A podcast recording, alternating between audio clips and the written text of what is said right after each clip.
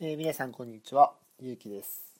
ポッドキャスト日進月歩第3回目の配信です。えー、この番組は特定の人物の発言や行動、作品、ニュースなどを取り上げて、えー、それをもとに私、ゆうきが向上心を持って語る番組です。え実際配信を始めてですね、1週間経ったんですけども、最初の第1回目、第2回目が、えー、同じ日にポンポンって撮ったのでこう第3回目を、えー、収録するまでの間1週間経ったんですけどこの1週間ってこのポッドキャストのことだけ考えるとすごく長かったなって思います。あのメールが来るのかなとか、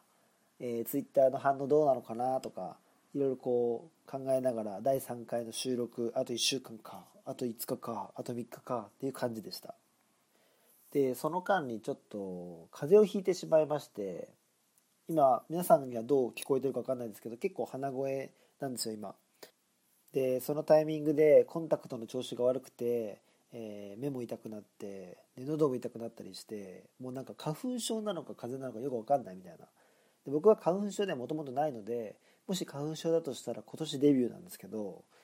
風邪なのか花粉症なのかってみんなどういうふうに判断してるのかなってすごい不思議な気持ちになりました。で周りの花粉症の人には「あもう絶対花粉症ですね」とか「ようこそいらっしゃい」とか散々言われて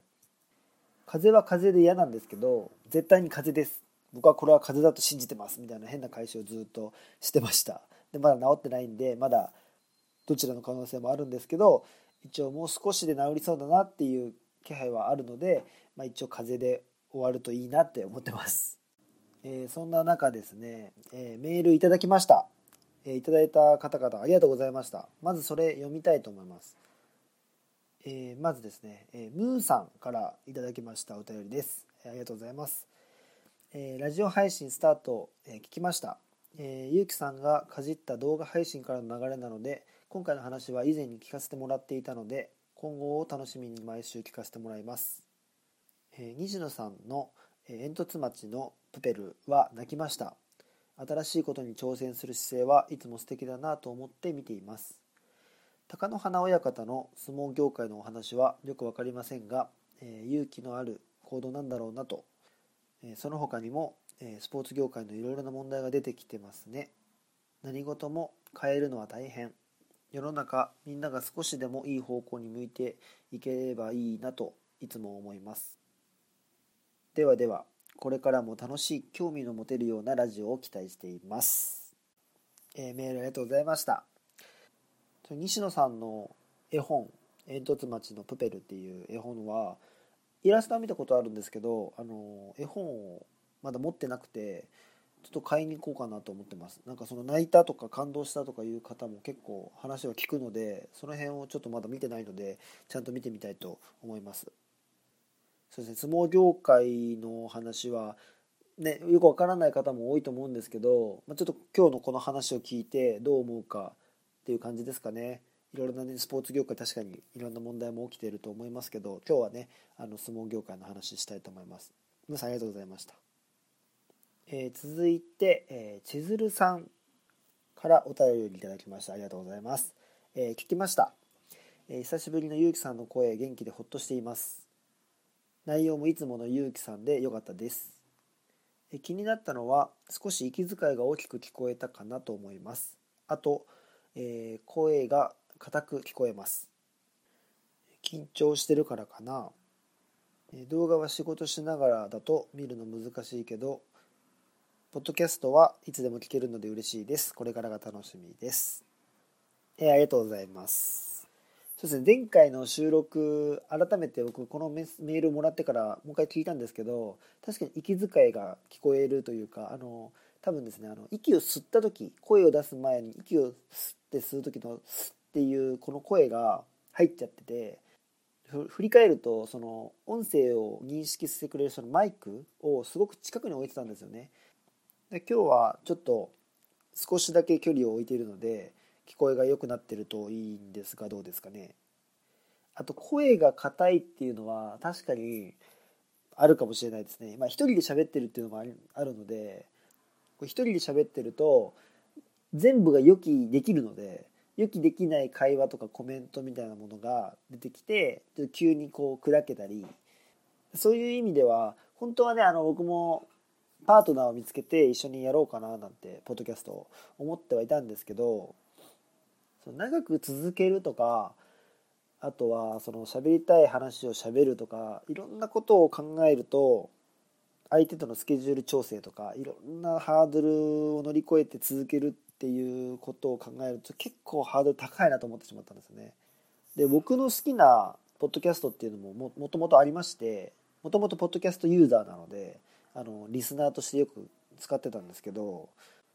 ま、あの人気のラジオ番組がそのまま、えー、ポッドキャストになっているものっていうのも結構あったんですけどそういうのを除くと例えば、えー、野球の話をする野球舌っていう、えー、男性2人がずっと野球の話をわーって喋ってるポッドキャストとかあとはひいきびいきっていうあの男女でデザイナーの男性と、えー、声優をやっている女性が、えー、自分たちの好きなジャンルについてしゃべるポッドキャストとかが結構好きなんですけどこの2つよく聞いてるんですけどやっぱり会話から生まれる面白さとかその予期しない方向に話が進んでいったりとか寄り道したりとかっていう魅力っていうのは僕すごくあるなと思っていたのでそっちはそっちですごく魅力的なんですけどとりあえずはまだあの続ける方向を重視に始めました。ただゲストをいつかやりたいと思ってます、まあ、節目の10回とか何かしらのタイミングでゲストをお招きしてゲストの方とああだこうだ喋りたいなとそういうことはちょっとやっていきたいなと思いますとりあえずだからベースは1人でたまにそういうスペシャルがあるっていう方でとりあえずやっていこうかなと思ってます。はい。千鶴さんありがとうございます。えー、続いて、えー、ひろきさんからいただきましたメールです。ありがとうございます。えー、ラジオ聞きました。ああいうのありだね。俺の興味ないニュース、かっこ金婚西野とかのことも知れるから、いろいろなジャンルの配信期待しています。ありがとうございます。そうですね、なんかこういうこの日進月歩みたいなジャンルのポッドキャストとかだと多分自分がアンテナ張ってないものが急にこう情報としてポッてくるので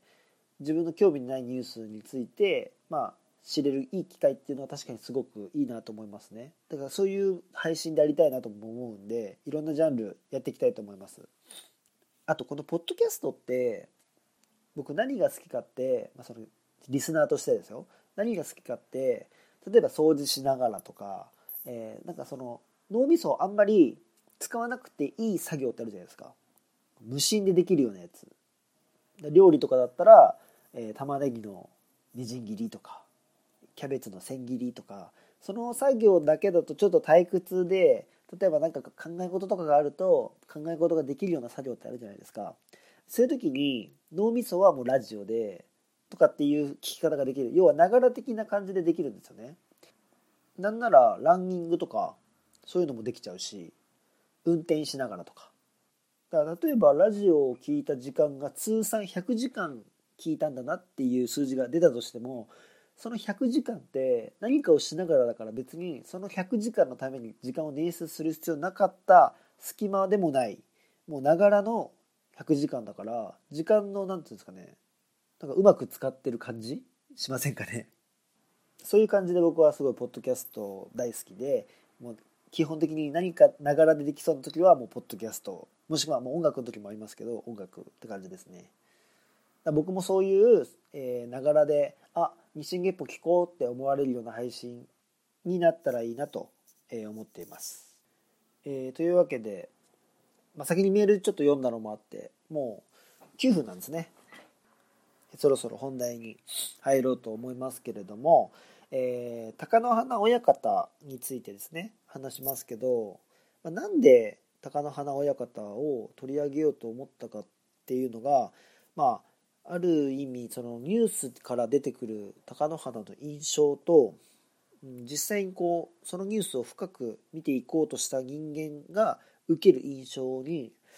結構な誤差があるなと感じてしまったのであとは貴乃花親方の行動っていうのが僕はすごくかっこいいなって思った部分が多かったのでその辺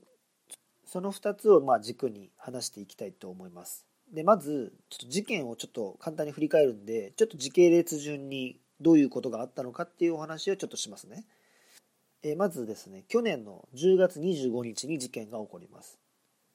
モンゴル人力士が集まって飲み会をやるんですけどもまあ何人か大勢いたんですけど、まあ、代表的な登場人物として3人挙げますけども、えー、横綱の白鵬あとは、えー、これも横綱の春馬富士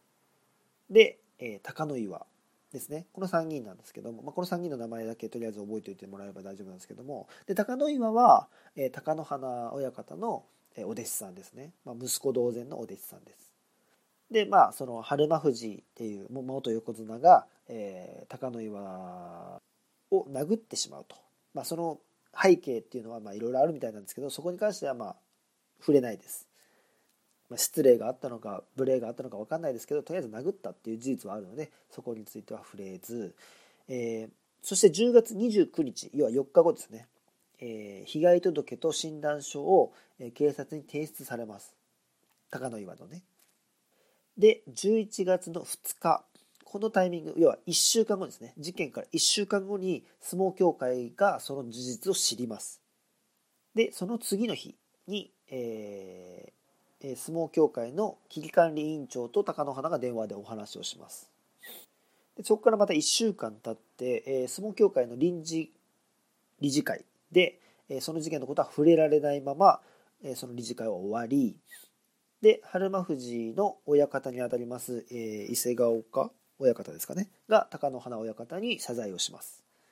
そして次の日から、え、相撲の、え、場所が始まるんですけども、えー、高野岩力士が、え、体調不良で休場します。で、その次の日に、え、相撲協会が高野岩の診断書を公表します。で、さらに次の日に、え、春馬富士が、えー、高野岩へ暴行したということが発覚し、え、春馬富士は休場します。ちなみに春馬富士は、え、2日間、え、試合には出たんですけども両方負けていて休場宣言ですね。でさらにその次の日にその席に白鵬横綱の白鵬が出席したっていうことも発覚、まあ、世の中に知れ渡ったわけですね。でああだこうだビール瓶を使っただろうリモコンを使っただろういろんな説がある中春馬富士の事情聴取が行われてでその結果えー、調査は進んでいくんですけども貴乃花親方が、えー、相撲協会の協力要請を拒否します要は警察の調査があるので、相撲協会の調査には協力できませんという拒否ですね。そしてその時に行われていた相撲が、まあ、15日間終わりまして、えー、八角理事長と前日に優勝を決めていた白鵬が、えー、ファンに謝罪します。で白鵬は、えー、春馬富士も貴乃岩も再び土俵に上げてあげたいとそれを願っているという話をしまして、えー、ファンの人とですねなぜか分かんないですけど万歳を参照すると。ですがその3日後ですね春馬富士は責任を取る形で引退します。でそのまた2週間後ぐらいですよね春馬富士が書類送検をされて12月中旬また、えー、高野岩に対するですね聞き取り調査っていうのを相撲協会が、えー、お願いするんですけども貴乃花がまず、えー、検察の調査が終わるまでは協力できないと。で12月の25日に相撲協会の危機管理委員会が、えー、貴乃花親方への聞き取り調査をやっとできますここで。そして年が明けてえ1月の4日に貴乃花親方の、え相撲協会における階級っていうのがあるんですけどそれは2階級降格っていう、ま前代未聞な処分が決まります。でさらにその1ヶ月後に、え理事候補選挙っていうのがあるんですけども、えそこでまあ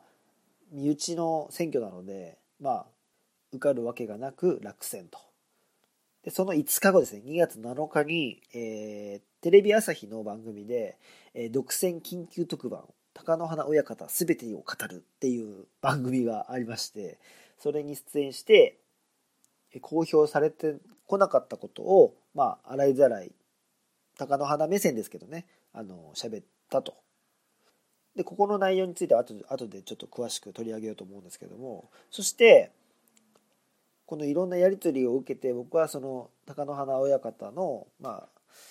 動きっていうのを見ていてあこれはちょっとこの話したいななんて思って先週収録の時には、えー、来週これを話を取り上げますって言ってたんですけどその次の日ですね3月9日に、えー、日本相撲協会の監督権限を持っている内閣府に直接告発状を送ることになりましてまさにもうタイムリーな話にどんどんどんどんなっていったんですけどもざっと流れを踏むとこんな感じです。で少しあの説明を加えたいと思うんですけどそもそも貴乃花っていうのはあの相撲協会の理事に入っている人間なんですね。なので相撲界の中で何か事件とかが起きた場合は、えー、みんなで協力して調査をするっていう、まあ、原則的なルールみたいなのがやっぱあるわけですよ。ただですね今回はもちろんその立場はあるんですけども貴乃岩っていう、まあ、自分の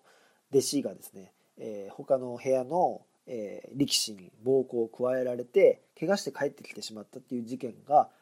起こってしまったのでだから学校の先生で例えるならば、えー、自分の息子が通っている学校の先生をやっていて事件そのものを解決していかなきゃいけないあの平等な目線で解決していかなきゃいけない立場でもありつつでもその当事者である子供の親でもあるっていう難しいポジションに置かれたことは間違いないと思うんですよ。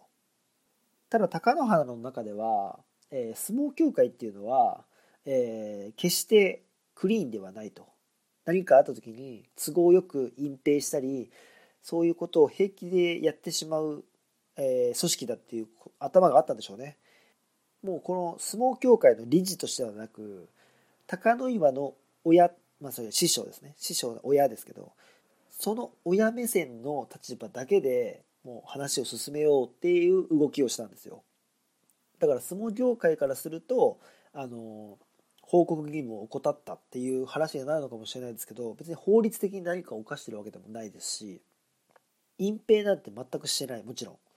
むしろ警察にいち早くもう相撲協会にも言わずいち早く警察に提出してあの調査をお願いしていると。その中で相撲協会はまず状況を知りたいですよね。実際何が行われてたんだ？白鵬がいたのか春馬富士がいたのかみたいな話になってくるわけですよ。これがオープンになった時にすごい大事になってしまうんじゃないかっていう多分ハラハラがあってその中で貴乃花の話を聞きたい。貴乃岩の話を聞きたいってなってた中貴乃花は断固拒否を続けるわけですね。だからもう相撲協会も向きになっちゃって怒っちゃってもうどんどんどんどん貴乃花を悪者に悪者にしていくんですけど貴乃花はそれに負けずというか正しいことをやって警察にも提出して警察の調査が終わったら相撲協会の調査にも応じますよっていうもう断固たる姿勢を貫いていくんですけども貴乃花の都合の悪いことばっかり言っていくんですねでニュースは貴乃花どうしたみたいな雰囲気になった時期もあったと思うんです貴乃花の態度が悪いとかなんでずっとマフラーしっぱなしで会議に出てるんだとかいろいろ言われてて、えー、その中選挙が行われて落選してその直後にテレビで言ったわけですよね。でその言った内容っていうところをちょっといくつか取り上げたいと思うんですけどまず、えー、事件が発覚した要は相撲協会が把握した次の日に電話で話したってさっき時系列で言ったと思うんですけどその時に、え、まず被害届を取り下げてくれと言われたそうです。まあ、要は隠蔽してくれってことですよね。このことなかったことにしてくれと。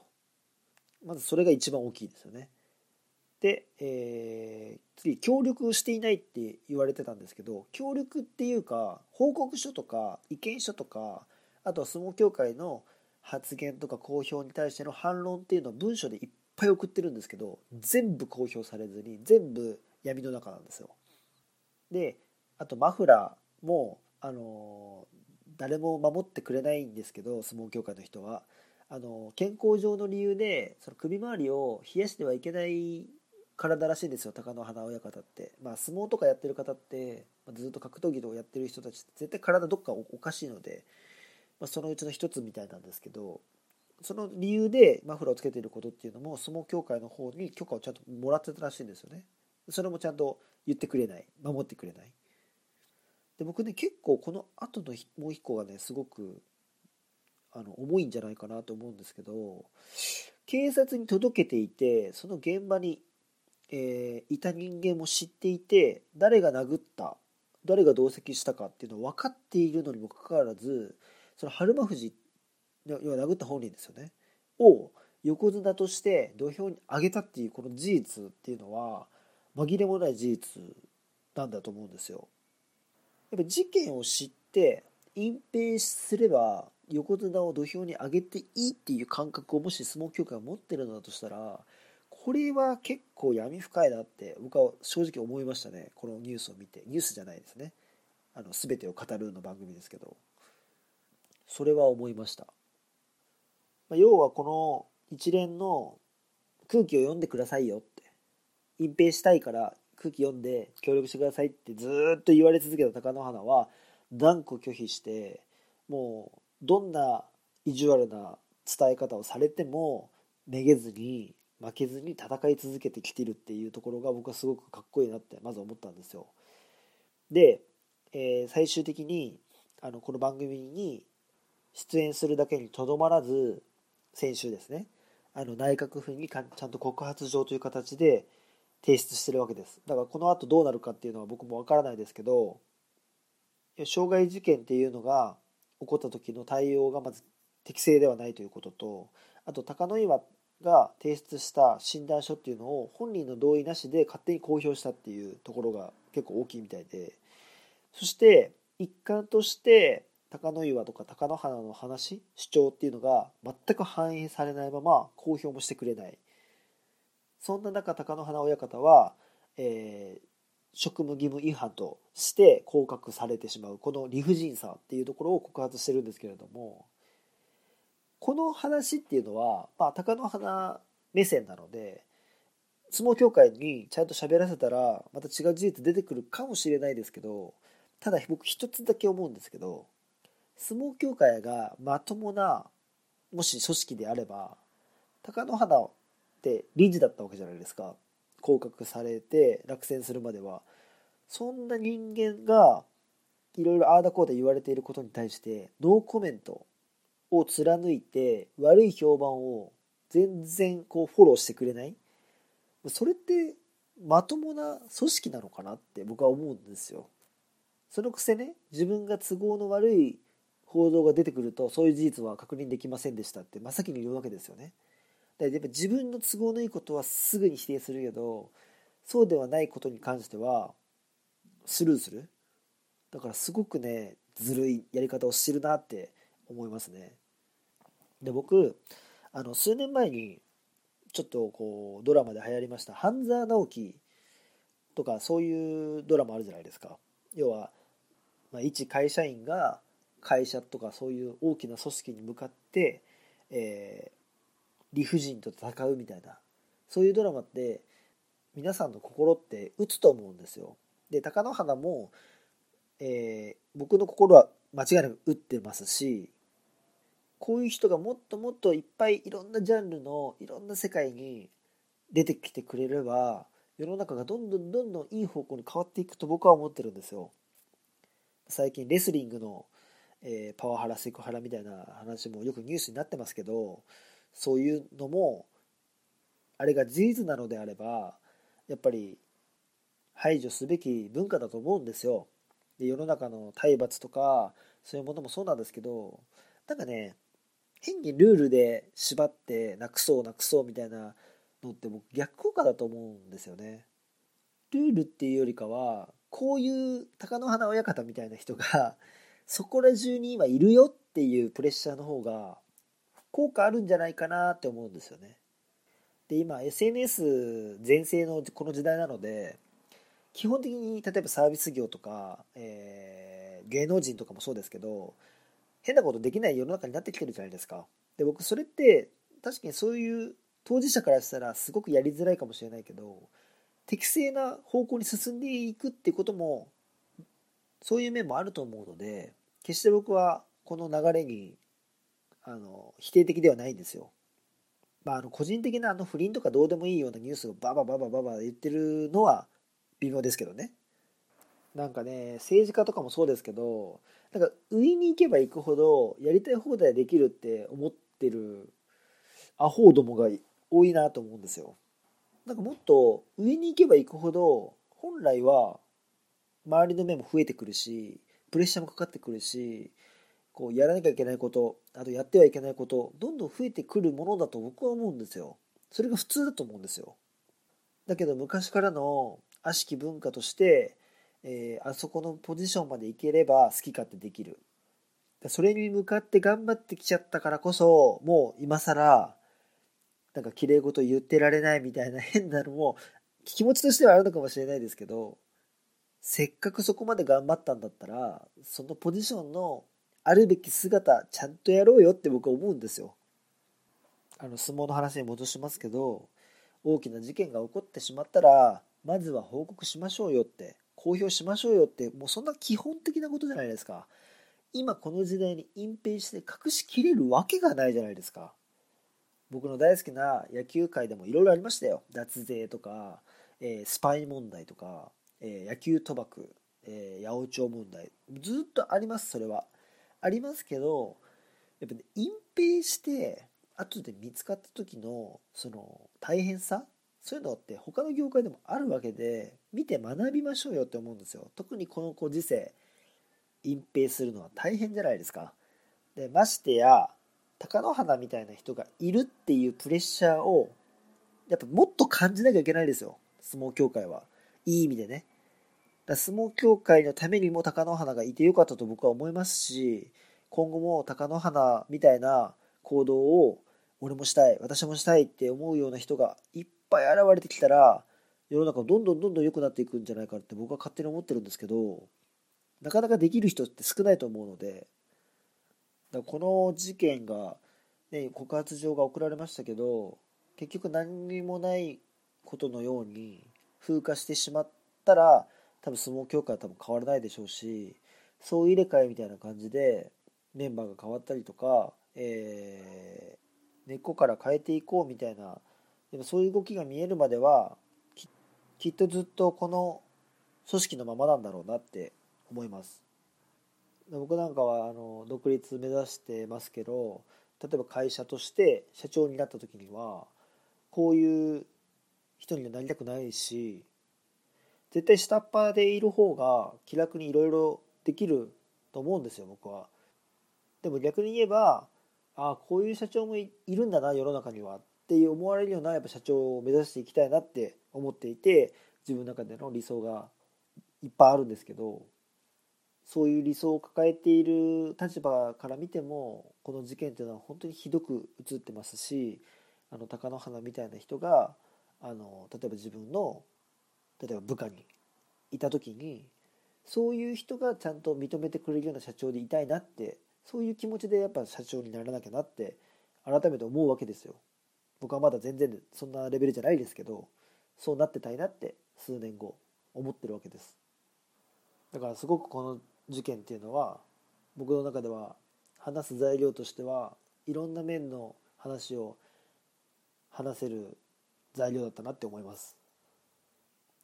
ただ僕一個だけ貴乃花の発言でん？って思ったのが一個だけあるんでそれを最後に紹介してこの話を終わろうと思うんですけど最後だけディスるんかいって話ですけど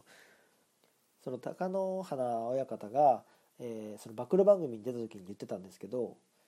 他の部屋の力士が、えー、要は違う部屋で稽古をしている力士に対してアドバイスしたりダメ出ししたりっていうこと自体タブーだってことを言ってたんですよ。そこはその力士の親方に、えー、一言二言、まあ、要はアドバイスさせてもらいますとかあのこういうことを言わせていただきましたとか そういう報告がまずあるべきだしそれがないのが失礼だってことを言ってたんですよ。その話聞いた時にね相撲ってつくづくあれ遅れてるなって思いましたあの要はねこういう組織と戦っている貴乃花っていう立場でもあこういう古臭いことを思ってしまうんだなと。僕はすごく思ってしまいました。まあ僕がもしかしたら相撲協会に対しての理解がないのかもしれないけど相撲業界か。相撲協会じゃなくて相撲業界。でも同じスポーツっていうくぐりで話すとサッカーでも野球でも違うチームの人たちでも一緒にご飯食べに行ったりとかあのライバル関係でも技術の教え合いをしたりとかそういうことってよく行われてると思うんですよ。でそれって要はその例えば野球だとしたらその野球界っていうものの底上げにもつながるし、まあ、日本代表とかっていうものがあるので、まあ、そういうこともあるのかもしれないですけど例えばダルビッシュがマー君にいろいろ言ったりとかそれって別に同じチームメイトでもないしあの関係ない関係性なんですけど同じ野球選手としてリスペクトもあるからそのアドバイスもダメ出しもするみたいな関係で僕結構ねなんかいい形だなって思うところ結構あるですよスポーツ選手って。だスポーツ業界の中で相撲って僕かなり遅れてると思うんですよ文化として。まあ、もちろん最最先端に行く必要ないんですけどでもそういう変なそのなんていうんですかね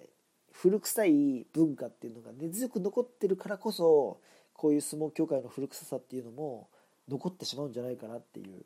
ところはあるんですよ。で今回の話の発端の事件もその貴乃岩に対して白鵬が、えー、春馬富士が注意したりいろいろ言ってたらしいんですよね。でそこの要はやり取りの返答がどうだとか事実は分かんないですけどそこのやり取りの結末が春馬富士が貴乃岩を殴ってしまったっていう結末につながってるだけであってあの同じモンゴル人力士同士のまあ何ていうんですかね仲間というか横のつながりみたいなところがタブー視されている中行われた飲み会みたいな形の背景も若干ある気がするんですよね貴乃花さんが起こった、えー、一つの理由っていうのもあると思うんですよ。でモンゴル人力士同士がこう集まっていいことないみたいなまあ悪い噂も聞きますしそのなんとも言えないですけどもう少し柔軟な、あのー、発想で見られるような業界になっていかないと相撲がどんどんどんどんつまんない面白くない古いって言われてしまうんじゃないかなって僕は思うんですよ。伝統を守ることも大事ですけど伝統を守るために新しい発想とか取り入れていくっていうことも中で必要なのかなっていう部分はすごくね貴乃花親方の話を聞いていて少し思いましたね。この前僕さっき紹介した「ひいきびいき」っていうポッドキャストでも「あの歌舞伎」っていうタイトルの回がありましてその回を聞いてあ歌舞伎もこんなに新しいことを頑張ってるんだなみたいなだからそういうふうな変化っていうのをやっぱ相撲業界相撲界はやっていかなきゃいけないんじゃないかなって僕は個人的には勝手に思ってます。実際その本当の相撲大好きな人がどう思ってるかは分かんないですけどやっぱ何かしらの工夫っていうのは今後ちょっと楽しみにしていきたいなと思います。まあとりあえずね直近ではその告発状が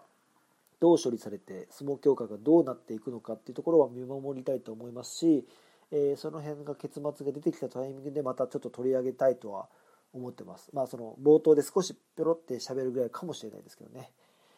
はいという感じで貴乃花親方のお話はこれで終わりです。うん思ったより硬い話になっちゃったかなって少し思いましたけどでもやっぱ取り上げてよかったなって思う部分も話してみるとありました。でこれねあのさっきの時系列だけ僕メモしててあとはもうその場その場で喋っちゃってるんですよ。なので自分から出てくる発言っていうのもなかなかこうそういうこと思ってたの俺って思うことがたまに自分の口からポロンって出てきたりするもんなんですよ不思議なもんでだからこうあえて原稿を用意してそれを読むだけの配信にはしないようにしようと思っていて、まあ、言いたいことがいくつかあれば箇条書きにメモしとくだけぐらいにしてるんですけど、まあ、そういう感じなんでちょっと自分の予想と反するような、えー、話になることも結構ありそうなんですけど、まあ、今日は思ったよりちょっと硬い話だったなっていうでもやってよかったって思いました、えー、ご清聴ありがとうございます。えっ、とですねお便りも募集してます。今日冒頭に3通紹介させていただきましたけども今後もメールはどしどし送っていただきたいので募集しています。アドレスは数字で24、えー、ローマ字で geppo.gmail.com えー、24geppo.gmail.com 日進月歩ですね。えー、よろしくお願いします、えー、テーマに関する投稿とか、えー、ご意見ご感想あとはリクエストとかをお待ちしています。で次回予告もこの後またするので、えそのことについて言っていただいてもいいですしあの今回聞いた感想でもいいですし、まそういうのをメールいただけると番組ももっともっと深み出てきますので、ぜひお願いします。でですね来週のテーマは、えー、就職活動略して就活の就活です。終わる活動じゃなくて就職活動の方の就活についておしゃべりしたいと思います。正直今の就職事情っていうのは詳しいわけではないんであの例えば就活生が僕の配信を聞いてなるほど今の就活はそうなっているのかみたいな情報はないと思ってください。ないと思ってください。ただいつの時代も変わらない就活に対する考え方とか、うん、持っとかなきゃいけない気持ちみたいなものって僕はあると思っているのでそういう話をまあ僕の主観でお話はしたいと思います。ただメールいただけるのであればあのそういうところを触れていただけるとすごく嬉しいですね。自分はこういう気持ちを持って、え就職活動しました。でそれによって後悔したとか後悔してないとかそういう話がもしあると例えば就活生が聞いた時に勉強になるのかなって参考になるのかなって思うのでそういうメール積極的にお待ちしてます。